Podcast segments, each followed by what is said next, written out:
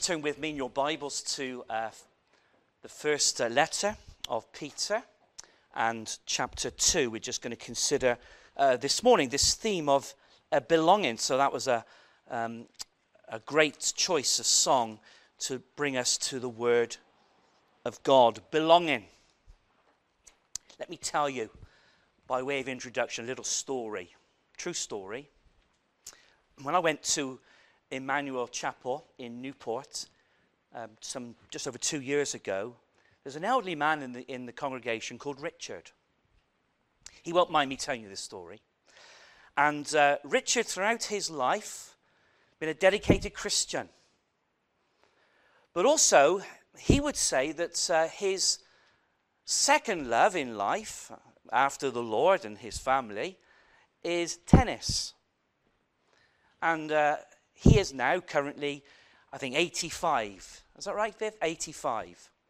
And, um, and each time we, have been round to Richard's house of late, since I've been in Emmanuel, he's been challenging me to a game of tennis. now, I used to play tennis many years ago when I was young and fit and agile. But now, look at me.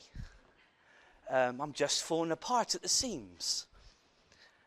But I'm tempted because I'm not quite half his age, but I'm a lot younger, 30 years younger. I thought, well, I could give him a go. And then, young man in the church um, was looking out for me, and, and he, he put his arm around my shoulder and he said, Now, Andy, he said, I need to warn you, even as at 85, he is still very good. Really? Oh, yes. He'll have you running everywhere. He said, and not being rude, but um, you need to be careful. So I thought, right. So every time we've seen Richard, he's been, uh, when are we having this game of tennis? So I've been making excuses. Have you ever done that? Delaying the inevitable. And I didn't want to admit to him that um, I, I would be thoroughly ashamed and embarrassed losing a game of tennis to an 85 year old. I mean, I couldn't live that down, could I? Imagine that. Eight, I mean, 85 is really old, isn't it? if you're 85, God bless you. but uh, anyhow, then I did something which I shouldn't have done. So last weekend, on the Saturday, I had a phone call. And it was this young man from church who lives around the corner from Richard. And he rang me in the afternoon. He said, Just to let you know, uh, Richard's fallen and he's, we think he's broken his hip. And we're waiting for an ambulance. And I, did, I said something I shouldn't have said. In that moment, I said, Oh, well, thanks for letting me know. I said, uh, do, you need, need, do, you need, me to come round? No, no, we, there's plenty of people here. Just wanted you to know. And in that moment, I said, um, Can you tell Richard I'm ready for that game of tennis? he went, I can't tell him that. I said, Oh, he'll understand. He's got a sense of humour. And then I thought about it. I thought, well, Gareth's mature. There's no way in this world he would have, he'd have passed that message on. So I went to see Richard straight out last Sunday, straight after the morning service. Went down to the hospital the, uh, in the Grange, and there he was, in bed, waiting for his operation. And he's, oh, he said, here he comes, filled with confidence now, aren't you? I said, what, what do you mean? He said, I got the message. Oh, I said, Richard, I, I have to say, I don't know what. I said, you see, I, am I'm, I'm still warring against the old man that lives within me. I, I'm, I'm so sorry. I said, that was not for your pastors. Well, what a terrible thing to say. He smiled. He didn't worry about it. He said, I, I would have said the same thing. so anyway, so we, you know, I apologized for thing. And then we saw him in the week, and, uh, and he said his motivation for getting well, he's had the, had the operation now, he's had a new, new uh, ball and socket, if you like. And uh, his motivation is to get well so he can thrash me in tennis. so we went, Viv and I went to see him. Was it Thursday night? And as we were leaving, I prayed and I said, Oh, by the way, I said, which, um, which hip is it? Is it left or right? He's in bed now. He can't move. He said, It's the left. Why do you ask? I said, That's all right. Because when we do have that game of tennis, I'm going to throw everything to your left side. See? Because I know, don't I? I know that there's a potentially a weakness there, left side, which has made him more determined. I won't see him today, and, and that will be uh, great for him. A, not to see his pastor for a Sunday, but um, there he's in hospital. But I got thinking, isn't it? Richard belongs. That's why I'm telling you the story. He belongs uh, to the church at Emmanuel. He belongs. He's a member there. And how is he a member at the church at Emmanuel? Because he has encountered the saving grace of God in his life. Now, in chapter 1 of, of 1 Peter, uh, we're told that God, in his great mercy, has caused us, Christians, to be born again to a living hope through the resurrection of Jesus Christ from the dead. Do you have a living hope this morning? Richard does. And also on account of this living hope through the resurrection of Christ Jesus from the dead. Look at verse 4 to an inheritance that is imperishable, undefiled, unfading, kept or reserved in heaven for you. Do you have that confidence this morning? That's great, isn't it? And then, look at verse 6. In these things we greatly rejoice, though now for a little while, Peter speak, uh, writing to these, these early Christians that have been that have been spread, dispersed, and they're suffering, uh, and for their for their love of the Lord, there's persecution. He says, so that now you've been grieved, end of verse 6, by various trials, so that the genuineness of your faith can be tested, which is more precious than gold but may be found to result in praise and glory and honor at the revelation of Jesus Christ. So, even the hardships we go through, even the trials, the sorrows, the tribulations, the anxieties, the tough times, and for Richard falling and breaking his hip, all these things are part of God's divine plan in order that the genuineness of his faith and the genuineness of our faith can be seen to be real and genuine for the praise and the glory and the honor of our Father in heaven on account of Jesus Christ. Look at verse 8. This verse was given to me when I was 13 years of age on the evening of my baptism. Though you have not seen him, that's Christ, you love him. Though you do not see him now, you believe in him and rejoice with joy that is inexpressible and filled with glory and so, if you're a Christian this morning, you, having not seen him, you love him. And one day you will see him. your faith will become sight. And you will see him, the Bible tells us, as he is. And you'll be, you'll be totally overwhelmed by the glory, the splendor, the majesty of our Savior. And that's for the future, isn't it? So this morning, we're, we're going to consider belonging. Now, Richard not only belongs to the church at Emmanuel, he also belongs to the local tennis club. And if I'm serious about taking him on in a match, I can't just turn up like this, can I? I need to train. I need to practice. I need help. So I thought, I'll go to another tennis club and I'll find out how I can get a game of tennis.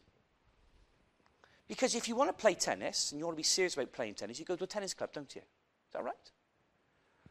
If you want to play cricket, go to a cricket club. If you want to play rugby, go to a rugby club. If you want to play netball, go to the netball club. So I went to, and I said to the man, I said, uh, I've come to inquire about having a. Game. He said, Oh, sorry. You don't belong here. I, mean, I don't belong here.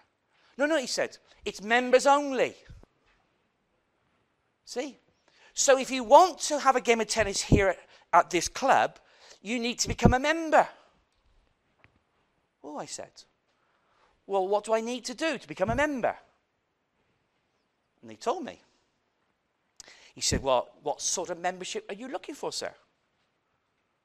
I said, What do you mean? There's, there's more than one type of membership? Yes, he said. He said, There is social membership and there's full membership. And then before I could respond, he said, And may I suggest, sir? Call me sir, which is, which is great, isn't it? Never been shown so much respect in all my life. May I suggest, sir, that you take up the social membership? I was really annoyed. Deep down. Smiley emoji. I was deep, see? Then I thought, if we, and if what Peter's saying here is right, which he is, because it's God's word, if we truly belong to the church of Jesus Christ, that we've experienced his saving grace at work in our lives, then we're in, aren't we? You see,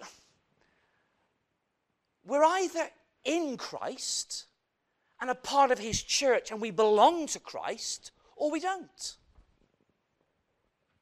It's not hokey cokey Christianity, is it? One foot in and one foot out. And I want to ask you this morning because it concerns me that as I out and about preaching, and not just when I'm preaching at home, but when I'm out and about, are you really belonging to Christ? Or, I'm not asking whether you're a member of this church, but to be a member of this church, as, as far as I know, you need to belong to Christ. So the questions that we need to ask you is, is there's only one type of membership in the church of Christ, isn't there? That you are fully in Him. But I think amongst some churches and amongst some Christians that they've adopted this worldly approach. I'll avail myself of the social membership. In other words, I'll go to church in order for me to get something from church. So I'll go along, see what there is in it for me. And then after you've come along and you, you, you think, well, they're not really sort of offering me much, I'll go somewhere else. And you might even go on a church website and say, well, what is there for me? What can they give me? And we're going to explore this morning here, as we come to chapter 2 of this letter, that we're going to see together that actually, if we truly are belonging to Christ and we truly are in His church, then the sense of belonging will not demand, it, the, the, the demands of my heart won't be, what can the church offer me? It'll be the exact opposite. It'll be, what am I able to bring and offer the church? as, as, a, as a gift and as a sacrifice of praise to our God. We come this morning and part of the hallmark of belonging to Christ is that when we come, we come to give. We come to offer our, our praise and our worship to our God. We come to, to give, to serve. Because what motivates us uh, in our serving is our love for Christ. And if we truly belong to Christ, then, then our hearts are motivated in not just loving Him, but loving people. Now, it's easy to love the lovely, but a hallmark of true Christianity is to be, is to be able to love not just the lovely, but to love the unlovely. to have time for anyone and everyone, to serve. I mean, Jesus said, I've not come to be served, but to serve and to give my life as a ransom for many. So, as we come to chapter 2, we have these questions. Firstly, how does one become a Christian? Answer by turning from sin, by turning away from sin and self, and by faith, crying to God for salvation in the name of Jesus. It's repentance and faith. Repentance from sin, turning from sin, and exercising faith in the finished work of Jesus Christ on the cross. How do I become a Christian? By repenting of my sin and placing my trust in Jesus. What does a Christian believe? This is important to, uh, for us to understand this passage. What does a Christian believe? Well, here we have it. If someone in school tomorrow says, Well, what does a Christian believe? How can we summarize what we believe? Well, we believe that God sent Jesus, God the Son, into this world to save us because we are in need of saving. We are in need of being saved from our sins. That God, in His love, sent Jesus and Jesus died for our sins, according to Scripture, was buried, and he rose again. And Jesus promises whoever believes and trusts in me for salvation will live forever. How does one become a Christian? Repentance and faith. What does a Christian believe? These things that are of first importance Christ died, buried, rose again. How should a Christian behave? Here we go. We're getting into the meat of chapter 2. How should a Christian behave? Well, we firstly, with the help of God's Spirit, we put away all malice and all deceit and all hypocrisy and all envy and all slander. In other words, God, by His grace, if we've asked Jesus to be our Savior, Lord, and friend, then God, by His grace, starts a new work in us. Anyone who's in Christ is a new creature, a new creation. The old is gone, the new has come. And, and, so the things that I used to love and to hold fast to and cling to, now I let go. By God's grace and with the help of His Spirit. These things no longer interest me. Why? Because I'm a new person with a new heart, with new desires. I belong to Him, He belongs to me. This isn't just something that happens throughout my time here on earth. I belong to Jesus. Jesus belongs to me, not for the years of time alone, but throughout eternity. Belonging. So, how should a Christian behave? Well, we see this, don't we? As newborn infants long for milk. now, our youngest grandson, Oscar, He's about five months old. Is that right? And you should see when he when he's hungry, he doesn't want Bampy. So what's the matter with you? When he's hungry, he doesn't want Nanny. He doesn't even want Daddy. When Oscar's hungry, he wants the milk machine. Mummy. Because young babies, they're craving milk because it nourishes them, it satisfies them. And an indication of whether you truly belong is does this word, God's word, does it excite you? Does it satisfy you? Can you say, oh, this is by, by reading, by pondering, by reflecting, by studying, it's done my heart good. This is food for our soul. This is the delight for the believer that we can come to his word and we can, we can feed on his word. We can have a, a feast on his word. And it satisfies and it feeds us and it nourishes us. It enables to do, us to do something quite remarkable. It enables us to grow. Are you growing? It's not the question, I've been a Christian for a year. I've been, have you been, how long have you been a Christian? 40 years. Whether you've been a Christian a year or 40 years or longer, if you belong, then you ought to be growing, being nurtured by God's word, not just with milk, but we talk about the meat of his word. But of course, you don't, I wouldn't feed, or I wouldn't suggest that um, Gwen feeds Oscar a T bone steak. Would I? Because love him, he wouldn't know where to start with it. But as he grows and develops, well, it is so for the genuine Christian that belongs, like newborn babes desire the sincere milk of the word. That's a different um, version. I learned that as a child that we might grow thereby, that you might, by it, you may grow into salvation. That you understand that you're now experiencing the reality of God's sa- salvation, the reality of His saving grace.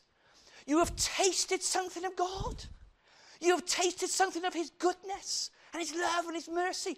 You've tasted the Lord and you know it's good. And you want more of Him. Is that right? Yes, Andy.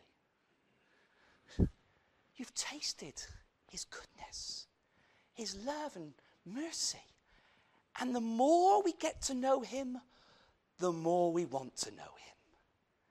And the more we know of him, the more humbled we are, and the more thankful we are, and the more anxious we become in wanting to honor him with our lives.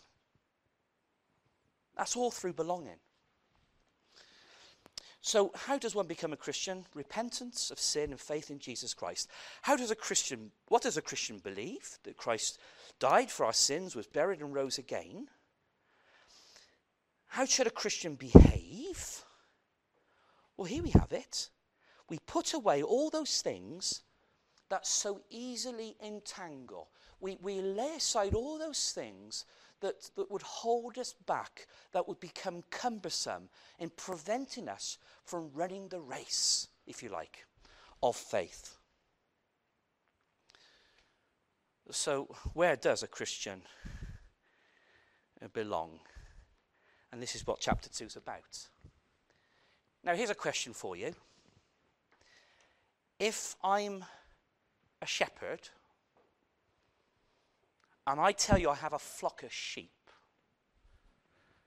how many sheep do I have? Question, isn't it? If I'm a shepherd and I tell you I have a flock of sheep, how many sheep do I have? Do you know the answer? Anyone can answer. Shout it out. That's the perfect flock. Well, the answer is more than one isn't it? I can't, if I have sh- one sheep, that's not a flock, is it? If I have one brick, it's not a building. If I have one limb, it's not a body.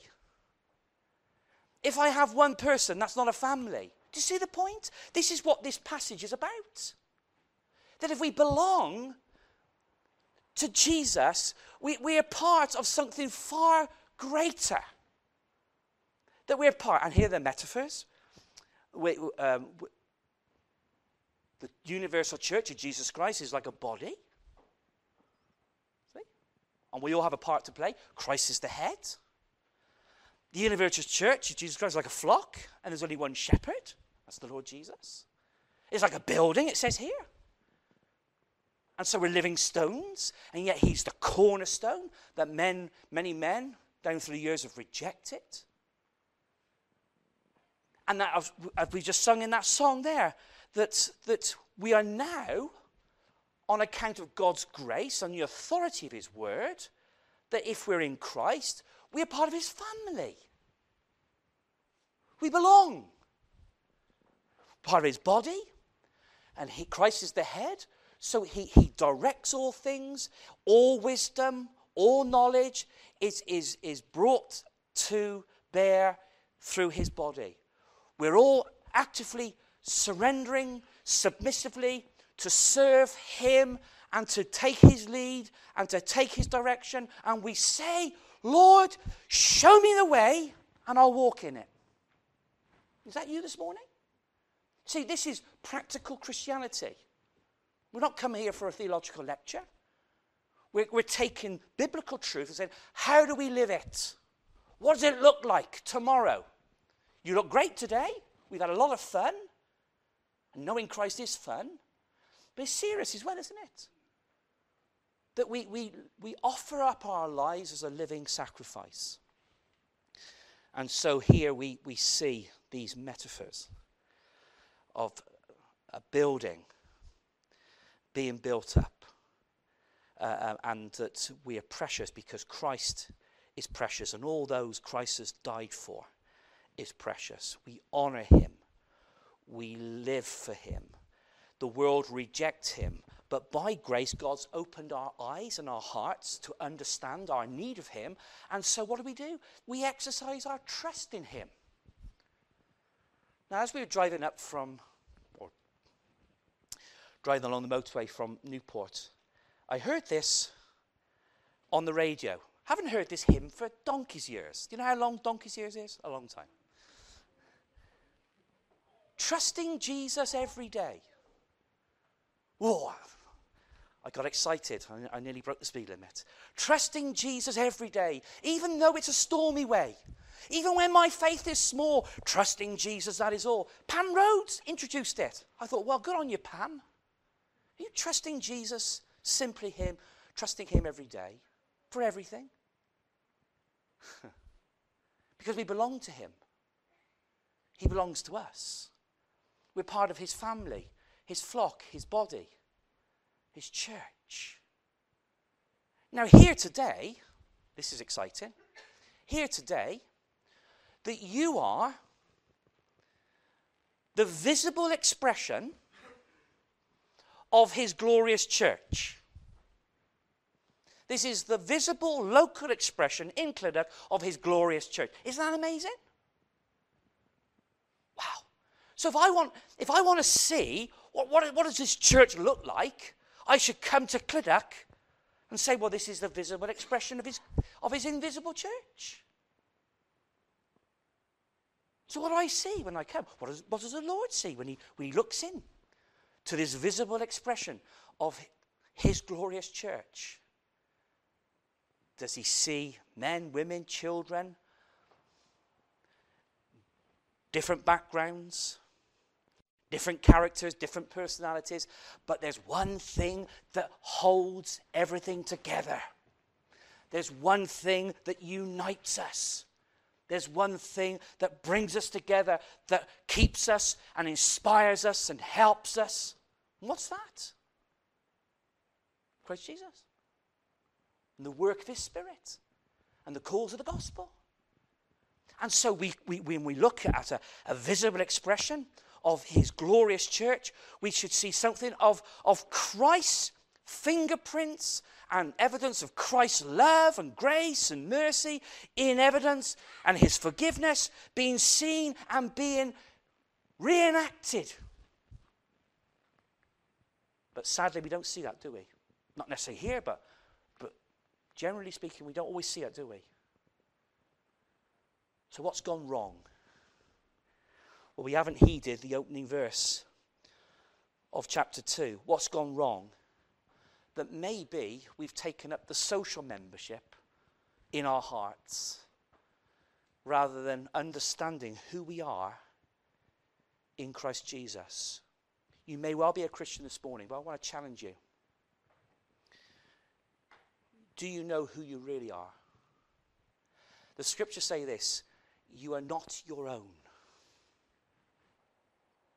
See, we live in a society when, you know, I am what I am, and I can choose what I want to do, and I want to just do it. Nike, isn't it? Just do it. I live my life, and that's fine to please self. And sadly, some, some of that mentality and mindset has infiltrated the church, let's be honest. Do you know who you are? You are not your own, you're His. You've been bought with a price the precious blood of Jesus Christ. And there are tremendous privileges. Well, I don't know. I haven't sung it for a long time, but we used to sing, How vast the benefits divine which we in Christ possess. And it's very easy, isn't it, as Christians, to, to, to major on the benefits. But here's a call for us to, to focus on the responsibilities. There's a coronation coming up. My friend who lives in North Wales says, There's only one king. I take the point. But let's just look at the royal family for a moment. I, I mean, there's just a, a dysfunctional family, isn't it? A bit like our families. Let's be fair, if we're honest, most of our families are dysfunctional. But what about the church of Jesus Christ? What about the family of God? Is that dysfunctional? It can be. It shouldn't be. So there's something wrong if it is. It's because we haven't surrendered our all to Him and we, we're not living a life of submission to Him and His Word, and we're allowing things of this world to, to take a place in our hearts that is rightfully His. That's called idolatry. Idolatry is anything or anyone that takes the rightful place of Jesus Christ in our hearts. That's idolatry. Can you say, He's King of my life, and I crown Him now? Thine shall His glory be. So, belonging. Are you a Christian? Do you belong? Do you know what you believe? Do you know how to live and behave? There's responsibility, isn't there? The, the children and grandchildren of the late Queen let her down because they didn't understand the responsibilities of being part of the royal household. What about our responsibilities of, of being part of the royal household? the royal household. Living gracious, merciful, submissive, humble, loving lives, all for Him. All for Him. And that's what it means to belong. I'm going to close now. That's what it means to belong. I met a young lady on Thursday I've not seen since I was a teenager. Now, the, the in, interesting thing is, I had no idea who she was, but she recognized me. I'll let you decide whether that's good or bad. But she said to me, she said, Oh, when you were preaching, you reminded me so much of your father. Mannerisms. You didn't look like him. You speak like him. You walk like him. You talk like him. It's amazing. and he was a great guy, so that was, that was lovely. I, I said, I'll take that. Get this woman a cup of tea. But wouldn't it be amazing if people would say, Look at her. Look at him. They resemble our Heavenly Father in heaven. They resemble Christ, his gracious and precious Son. There's something about them that I read of in Scripture. And when I understand and see with the eye of faith my Savior, who I love, worship, and adore, wow, they resemble Him. Do you resemble Him who loved you and gave Himself for you? Have you taken on the family image? Oh, I pray that our belonging is not just, as some Christians look at it, as like an insurance policy. So when I die, I'm okay. But our belonging really means something. That actually it means that we live differently. We're distinctive. And we live our lives. And we lay down our lives as sacrifice of praise to Him. I trust you belong. And if you don't belong, you can belong. You can turn from your sin. You can place your faith in Jesus Christ. You can cry to Him for salvation, and He will change your life. And you'll develop a, a hunger for Him and His Word. And you'll then become like Him. And you'll become humble, and you'll serve Him and others for His glory.